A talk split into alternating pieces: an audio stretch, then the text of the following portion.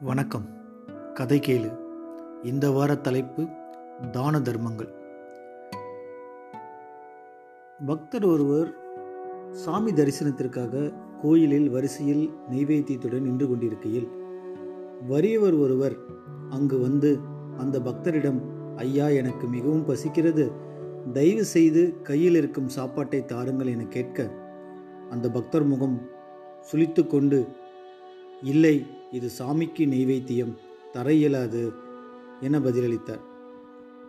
அந்த வறியவர் அவரை விடவே இல்லை. இருந்தாலும் பரவாயில்லை கேட்டுக்கொண்டே இருந்தார். இதை பார்த்து கொண்டிருந்த கோயில் பூக்கடை அக்கா தன்னிடம் உள்ள பழைய சாதத்தை எடுத்து வந்து அந்த வரியரிடம் கொடுத்தார். அதை வாங்கி கொண்ட வறியவர் உடனே சாப்பிட்டுவிட்டு அந்த பூக்கடை அக்காவிடம் சென்று அவரை மனதார வாழ்த்தினார். இதை கவனித்துக் கொண்டிருந்த பூக்கடை அக்காவின் மகள் தன் அம்மாவிடம் அம்மா ஏன் இந்த பக்தர் நெய்வேத்தியத்தை அளிக்கவில்லை? சாமியா சாப்பாடு போகுது.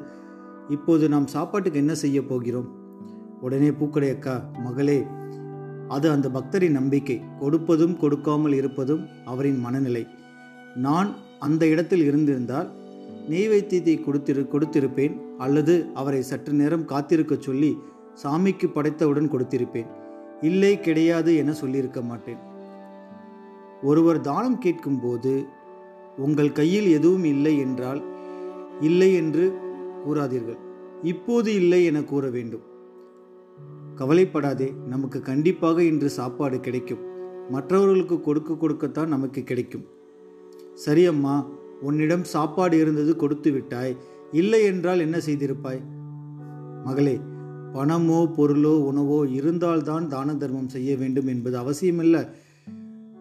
அதை செய்ய வேண்டும் என்ற எண்ணம் இருந்தாலே போதும். நீ மனதார முன்னூத்தறுபத்தைந்து நாட்களும் தான தர்மம் செய்ய வேண்டும் என நினை. அது செய்ததற்கு சமம். உன் எண்ணம் போல்தான் அது செயல்படும். சரி அம்மா தான தர்மம் என்றால் என்ன? இது கூட உனக்கு தெரியலையா? சரி இரு சொல்றேன். பசித்திருக்கும் ஒருவருக்கு அவர் கேட்ட பின் ஏதாவது தருவது தானம். அவர் கேட்காமலே அவர் பசியாற்றுவது தர்மம். ம் புரிந்துவிட்டது அம்மா தான தர்மத்தில் எது சிறந்தது? என்ன பயன்? இதில் எது சிறந்தது? எவ்வளவு புண்ணியம்? எதில் புண்ணியம் என பிரித்து பார்க்க தேவையில்லை. அடுத்தவர்களுக்கு உதவுவதே சிறந்தது. தானத்தில் பல வகை உண்டு. அன்னதானம் புண்ணியம் சேர்க்கும். இரத்த தானம் உயிர் காக்கும். கல்வி தானம் தலைமுறை செழிக்கும். நிதானம் நம்மை காத்து நிற்கும். நமது கர்மாவை உடைப்பதில் தான தர்மங்களுக்கு தனியிடம் உண்டு என கூறிக்கொண்டிருக்கையில் பூக்கடைக்கு அருகில் உள்ள கடைக்காரர் பூக்கடை அக்காவிடம் வந்து அக்கா இன்று என்னால் மதிய உணவு சாப்பிட இயலாது. நான் என் நண்பருடன் வெளியே செல்கிறேன். எனது வீட்டில் எனக்கு பல வகையான உணவுகளை சமைத்துள்ளனர். இந்த உணவை நீங்கள் சாப்பிட்டு விட்டு விடுங்கள் என்று கூறி சென்று விட்டார். பார்த்தியா மகளே நாம் தான்